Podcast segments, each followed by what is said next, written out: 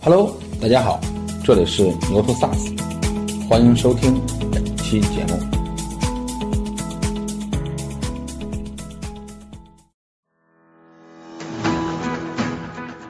真正铁定赚钱的一批客户，就是你从你老客户那边可以找出来。就你让人家干这个，但是怎么干，你总是要给人家指一条明道的。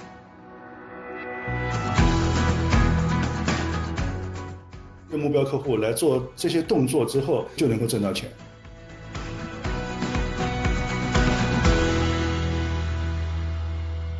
今天晚上呢，我对话的嘉宾呢是硅谷蓝图的中国区的董事总经理蔡勇先生，还有 G 七一流的副总裁刘海明。两位先给大家打个招呼吧。大家晚上好，我们硅谷蓝图，如果大家还不了解的话，我们是专门做帮助企业做增长和提效的这么一家咨询机构。Hello，大家晚上好啊，我是这期一流的刘海明。今天晚上我们聊的话题呢是持续找到让你赚钱的好客户。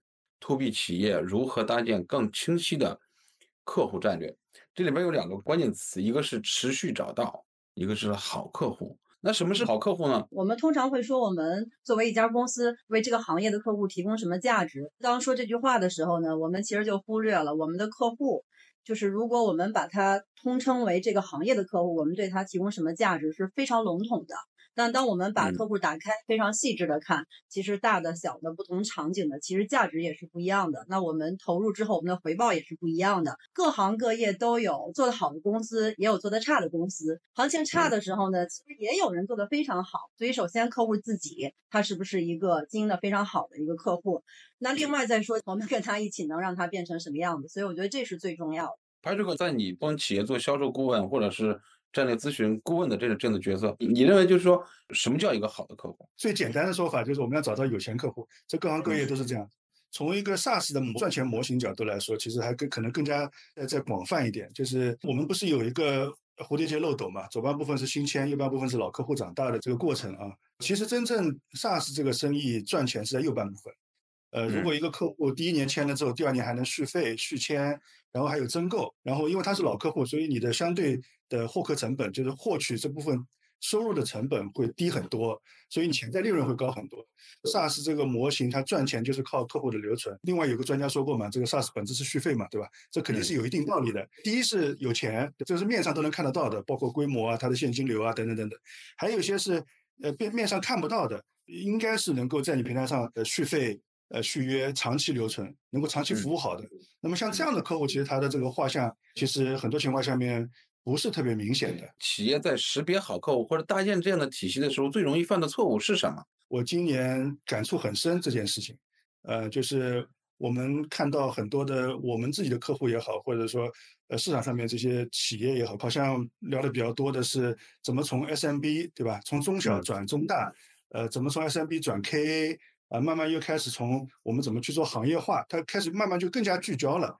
然后，呃，有有些企业开始聚焦国央企，啊，他我说我只做做这国央企。然后呢，我最近又发现有有一些客户，他就提出来，我们只做这两千家客户，甚至于我们只做这五百家客户。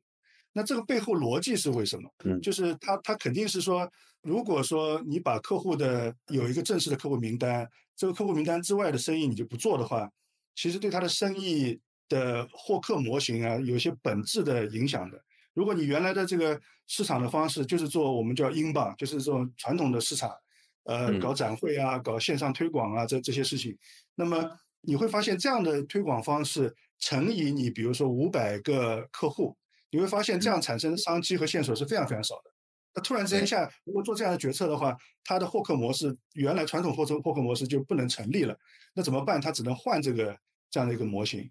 啊，那所以这些客户做这些选择，他肯定是经过深思熟虑的，啊，嗯，那然后包括说这些客户，就像你刚才说的，他是不是到底是有钱还是没钱？当然，他如果聚焦到五百家或两千家，他肯定是会首先去筛选貌似有钱的。但是就像你刚才说的，貌似有钱和真正这钱是不是到你能到你口袋里，这个这个又是两回事，对吧？对。那所以他有钱，就是我们所谓的叫钱包嘛。然后你在里面抓到的这个钱到你的口袋里面，这个叫钱包份额嘛。那其实你要提升你钱包份额的核心这个逻辑，还是要你要有自己的能力其实就是有钱客户，然后呢，你有没有能力把他钱给他赚过来啊？对所以这个可能间接回答你刚才问题吧。有哪嗯些哪些其实应该去思考的？那那其实今年看到越来越多，就是这个我定义就是定义这个一千家、五百家，甚至于三百家，我们就把嗯这些客户好好给他做透。嗯，这个我觉得是很大的改变。我不知道海明你怎么看？你有没有呃听说过这个市面上也是有这样的这种趋势？觉得在我们物流行业可能更加明显吧。嗯，就我们因为物流行业它它的上游大部分可能是生产制造，那我们确实有看到我们很多的客户说，我呢只做国央企了，只做上市公司了，我只做大一点的客户了。为什么呢？就在应收上其实是个特别好的保证嘛。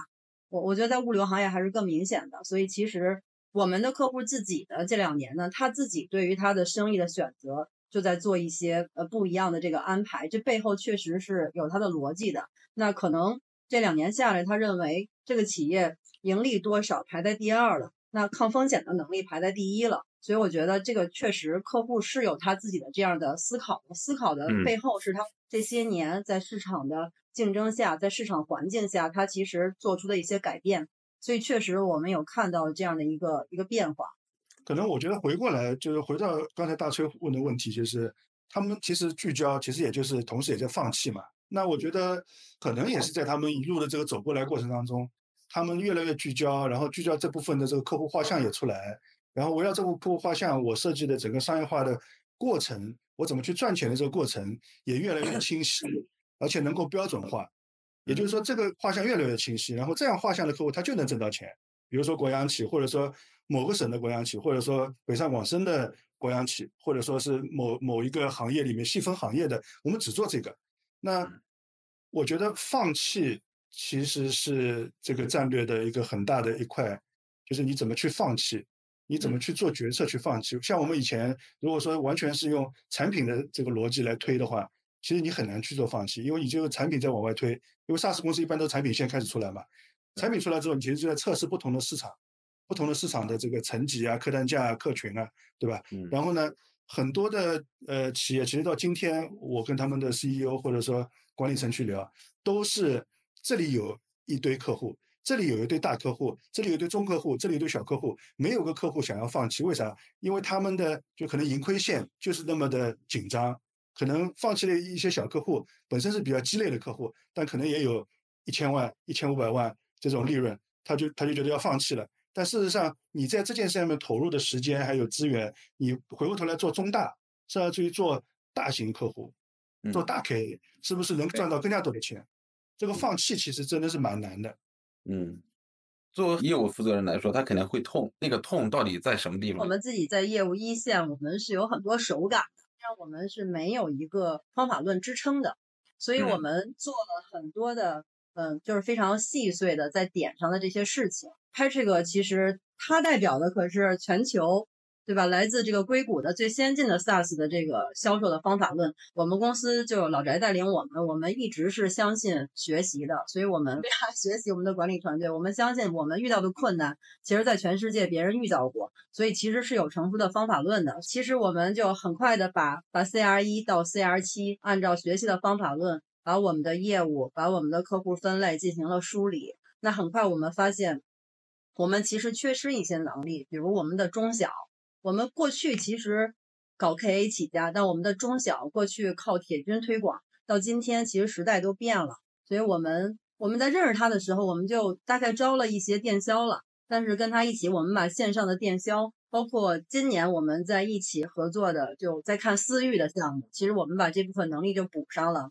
那过去呢，其实呃，我们认为我们做的比较好的，比如说我我认为我觉得见一个客户应该怎么卖我的产品能卖出去。嗯、那其实我已经开始 成立那个营销学院，给我们的销售做培训。我们做了一些工作，但它有非常完整的方法论，就是它的 SPICE 的方法论。那我们用这个方法论套到我们的那个工作习惯里，发现哦，原来我们说的这些是客户的场景，这些是痛点，这些是我们给客户带来的价值，所以我们就很快的去学习，然后去消化，然后变成我们的管理工具，去推广。那我们的销售其实比我们的同行的友商的销售要求都是高的，我们的每一个客户把写的非常清楚的，就关于我们呃客户的一切的情况，并且都是机器人立刻同步到我们的产销研，包括老板的大群，每一天大家都在都在看这些。嗯，这个刚才我们说是好客户，刚才讨论，比如说首先找分层分类的去找，哪怕客户是三百或者是一千还是两千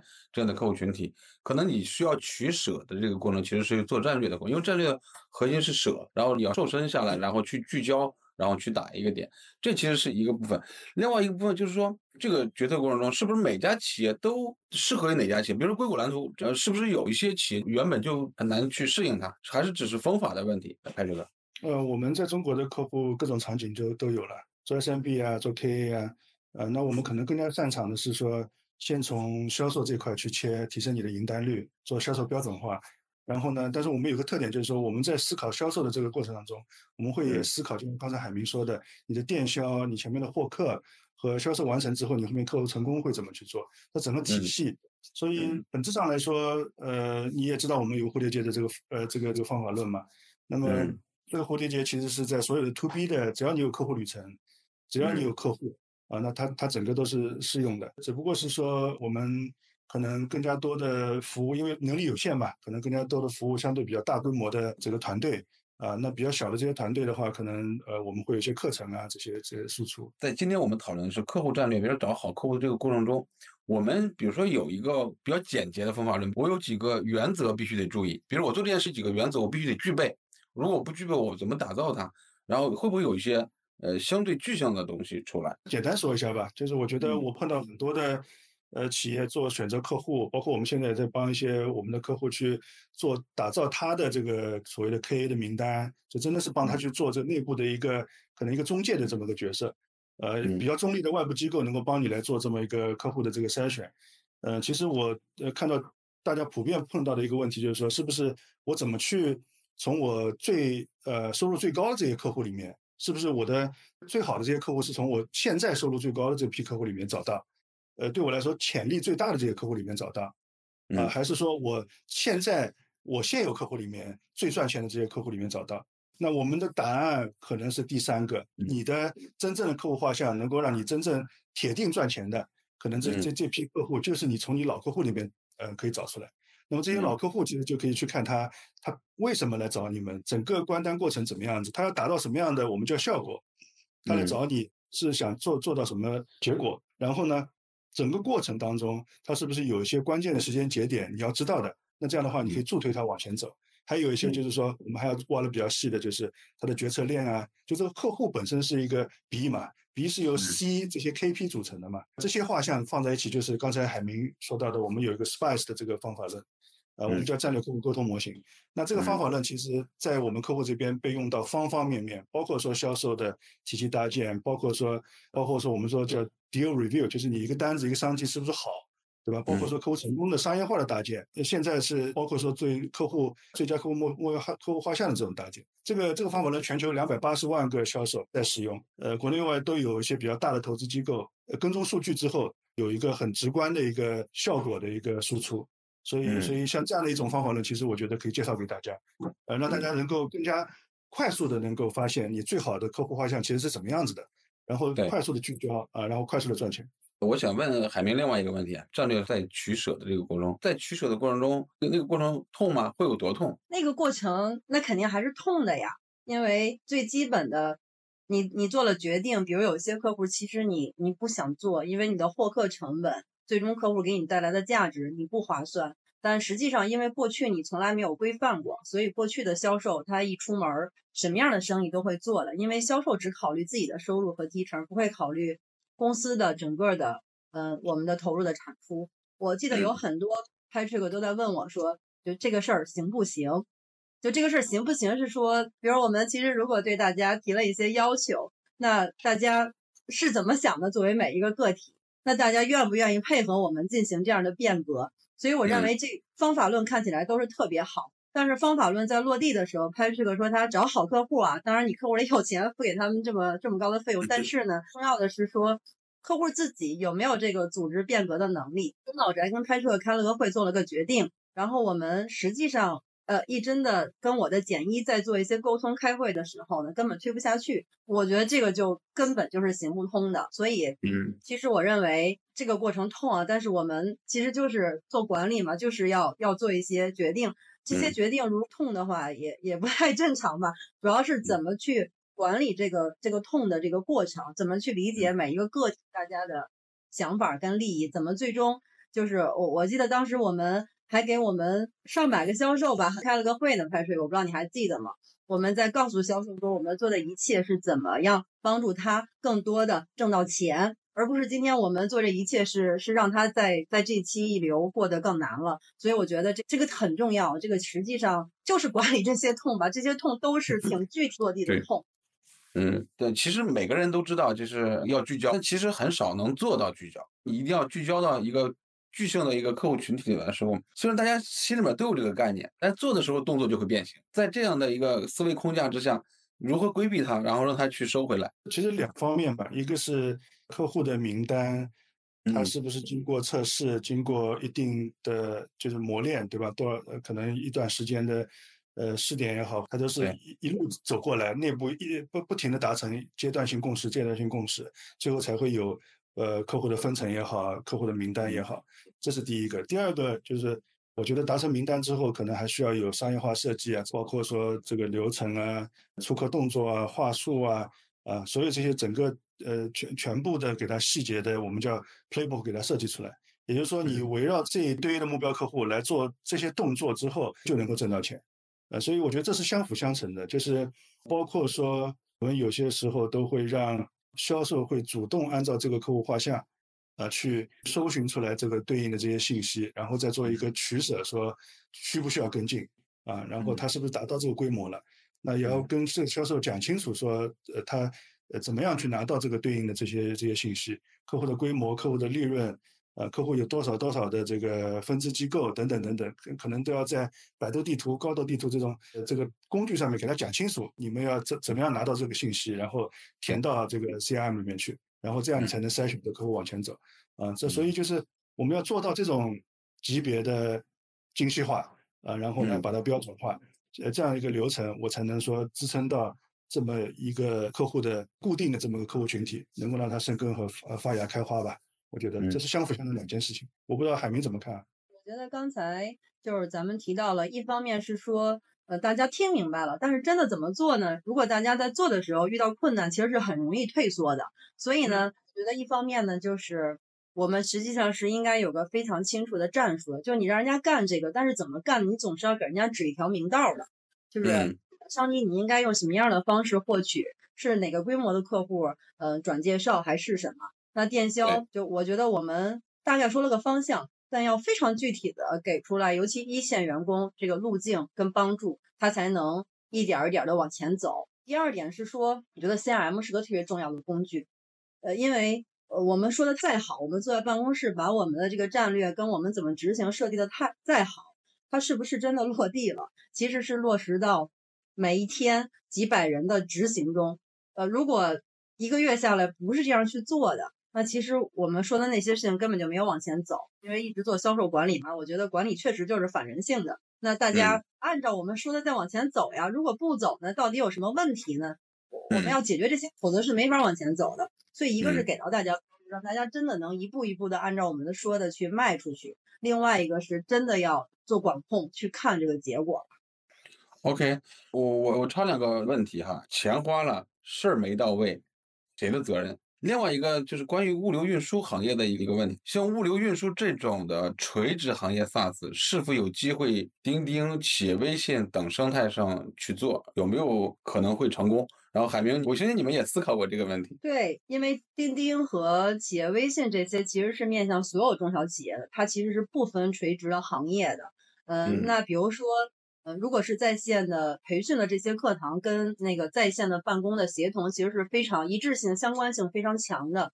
那对于我们来，我我们首先假设钉钉跟呃，企微上面如果有一百个中小企业的客户，那到物流行业了，有可能十个都不到了。就它其实跟面向所有中小企业的产品是不一样的，它首先范围是非常有限的。另外一个，其实我觉得会有的，只是说它有多少，我们我们其实也在做一些探索吧，在线上都在积极的探索。我觉得还有一个就是刚才你说我们这个主题里边，比如说持续找到好客户，然后更清晰，就是什么算清晰呢？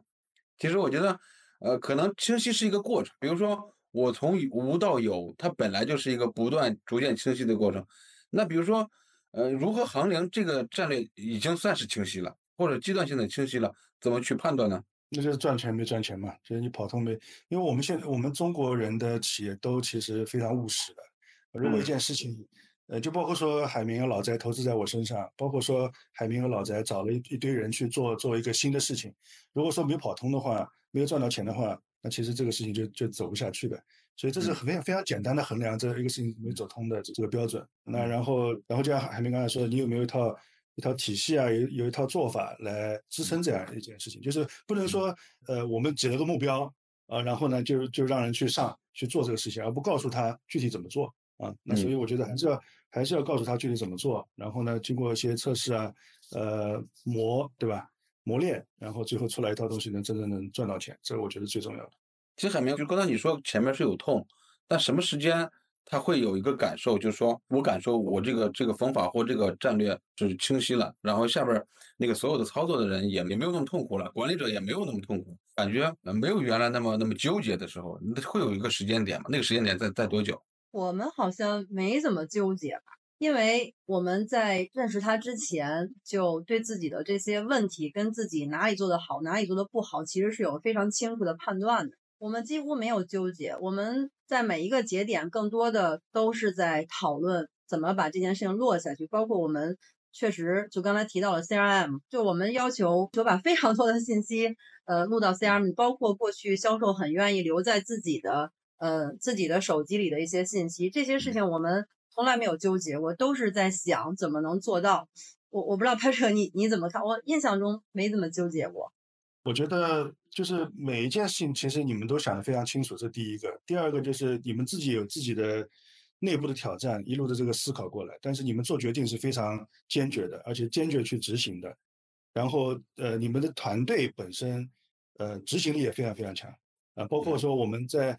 呃，这套东西设计出来之后，我们在做做培训落地的时候，呃，当时这个群里面其实是我们看到的最热烈的、最热闹的，呃，学习欲望最强的，呃，这样一群一群人，对吧？那其实我对我来说，我最开心的一件事情就是我的一个客户，他是作为一个组织，他能学到我们这套东西，而而而且就是说学以致用，而且是举一反三，就学懂我这套东西，然后能够用上，然后对你们组织能力有非常大的这个帮助。啊，那我觉得这个是这个是共赢吧，非常非常典型的共赢的这个案例。我问拍这个一个问题，客户战略它本身会分哪些部分呢？对，或者就是说，比如说我们在做一个清晰的客户战略的时候，就是从哪几个维度可以去判断，或者说让客户能感知到啊？刚才你说赚钱，那肯定是一个维度了，然后说能不能赚到钱，或者你盈不盈利，肯定是个维度了。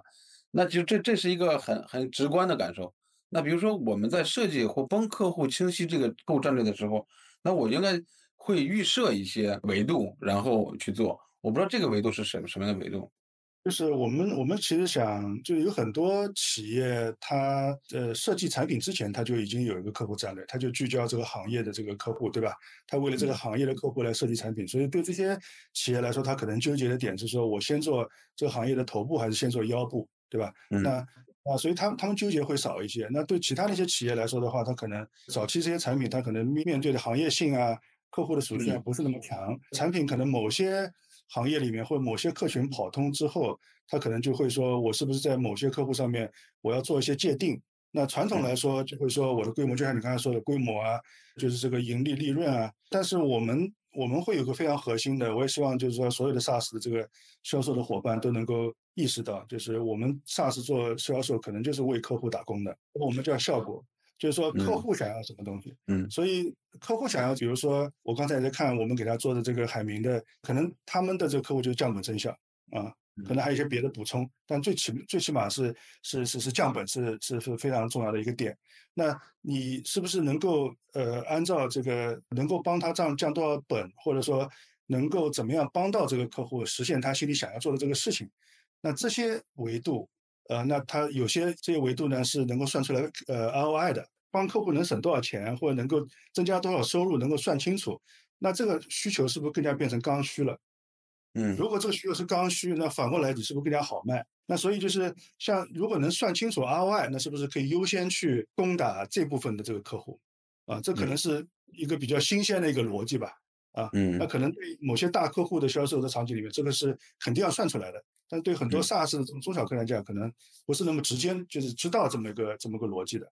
但是我觉得我们可能一个是找有钱客户，还有一个就是说我补充一点，就是要找刚需。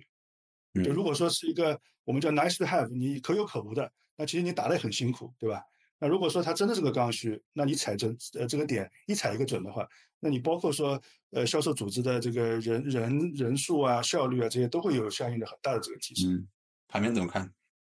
觉得我们之所以在今天提出来说，呃，清晰的客户战略，其实跟咱们整个的行情是有关系的。因为，呃，这个大崔拍摄都知道，那我们比如十年前，我们的 SaaS 行业有非常多的呃投资进来，那其实，呃，对于我们所有的 SaaS 公司来说，呃，容错的空间就大一些，我们可以做非常多的尝试，可以做非常多的事情。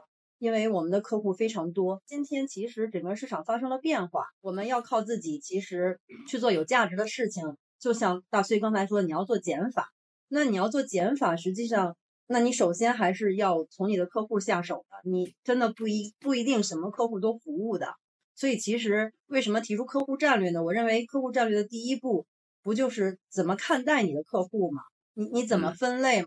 你选择谁不选择谁吗？然后再说。你为谁提供什么样的价值？那你怎么提供价值？你怎么落地？你怎么算出来你的 ROI？就是我觉得是是因为今天这个行情，就是我们必须要要来看这个问题。过去十年前可以看得不清楚，都可以尝试，比如说呃 上千人的铁军团队都没有问题。但是如果放到今天这件事情，我我觉得可能是很大的问题吧。嗯，怎么测算细分客户市场规模？怎么排优先级？这有些什么方法论吗？现在很多很多 CEO 都觉得，原来说的 TAM 就是所谓的总体我们可以去攻打的市场，就是 Total Addressable Market，对吧？现在 TAM 现在都说那个好像没有那么高，所有的人都在跟我说，好像那个市场好像没有没有那么高。所以就是海明，你们是怎么去测算这个？比如说要做做一块市场或者做一一群客群，是吧？这个潜力在哪里？你们有没有算？市场规模怎么排优先级？Total 其实它是一个整体的这个市场的这个量嘛，但是因为 SaaS 公司呢，其实你卖的是非常先进的管理理念，落地成这个一套工具，所以其实不是 Total 的都是你的客户，所以其实我们除了看 Time 以外，更多的会看 SAM，这这其实是两层嘛，所以你你当然要对整体的 Total 的市场有理解，但更重要的是，我我觉得我们要在里边就就切块儿嘛。看哪些真的是是你可触达的那些 SAM，否则的话，那个 Total 实际上我认为是有问题的，因为因为我们在推进，你看咱们 SaaS 公司，呃，各行各业的都有，我们等于在中国推进各个行业的数字化，都在推动这个先进的管理理念的落地。那确实不是我们面对这个行业所有的客户都能推动的，那可能有的老板没有这样的，暂时没有这样的理念，有的公司。暂时没有这样的水平或者没有这样的规模，所以实际上它呃，它要看你自己可以可以去触达跟影响的这个市场的范围吧。我我我是这么看的，不能看整体。对，赚你能赚到的钱，不要说太贪心。这白我想问你一个比较直接的问题，比如说，呃，因为你们在选择你们自己的客户，就硅谷蓝图的客户的时候，我相信其实产品是一个非常重要的一个基础。如果这家公司你们都自己都觉得它产品不好，可能我我觉得你们就会慎重的选择是不是给他合作了。呃，另外一个他他基础还是有钱，如果没钱的话，我觉得这事儿肯定就不谈了。就这两个之间哪个会更重一点呢？你们选择的过程？做咨询公司它就是这样子，你不能失败一个案子。就是说我们在我们在中国，我们的团队我自己做六年这件事情，我们百分之一百成功的。就你在市市面上去问，你看，呃，没有听到过我们失败的例子。客户选择其实一个基础就是你刚才说的产品，就它现在可能是商业化有很多很多问题，没有公司是没有问题的。我经常跟我客户开玩笑，就是呃，这这些公司都是对外看，当然不是说海绵公司了，但是对外看 都是独角兽，都是这个标杆，但是对对内我们自己深入扎进去做的时候，都是一头包。啊，这都是客户，就是说，呃，企业存在的实际的这个情况，对吧？它有各种各样的挑战。刚才海明说的管理啊，就是它本身就是个逆人性的这么一件事情，有很很多包。但是它如果产品本身它有一定的基础，而且产品本身它是它是它是我们认为是有非常好的，就有点像投资这种感觉。那我们就觉得我们可以长期的去帮助他搭建我们最懂的就是商业化体系。他就跟我们在一起的话，就能长期共赢。可能就你说的非常对，就是它的产品是不是有很好的一个基础？然后，呃，一个产品，第二个是说创始人啊、管理层啊，是不是有高远的目标，或者说他的心气神是怎么样子的？嗯，就是如果想做成一件事情，其实你的给人感觉是不一样的。呃，包括说呃极期的这个老宅啊，包括说他们的整个管理层，呃海明啊，呃都是就是想做些事情的人。所以，只有跟这样的人合作，我觉得，呃，才能有长远的一个一个双赢的这么一个局面啊。所以我们现在就是差不多就是这样子来。你说我们的客户战略是什么？我们就是这样子来，呃，挑产品、挑人吧，啊，就是这样。嗯，是的，海明，你反过来去看这件事情的时候，就你会有什么样的一个感受？真没想到他还看了我们的仙气神。是。互相感受，互相感受。嗯，对，这其实它有有时候它是一个能量场，有时候味道对了，然后并且感觉这个产品不错，我就可以去往下做。嗯，好，我们今天的时间到了，然后感谢两位，再见再见。好，谢谢老师，谢谢海明，拜拜拜拜。好了，本期节目到这里就结束了，感谢大家的收听，请订阅本栏目，下期再见。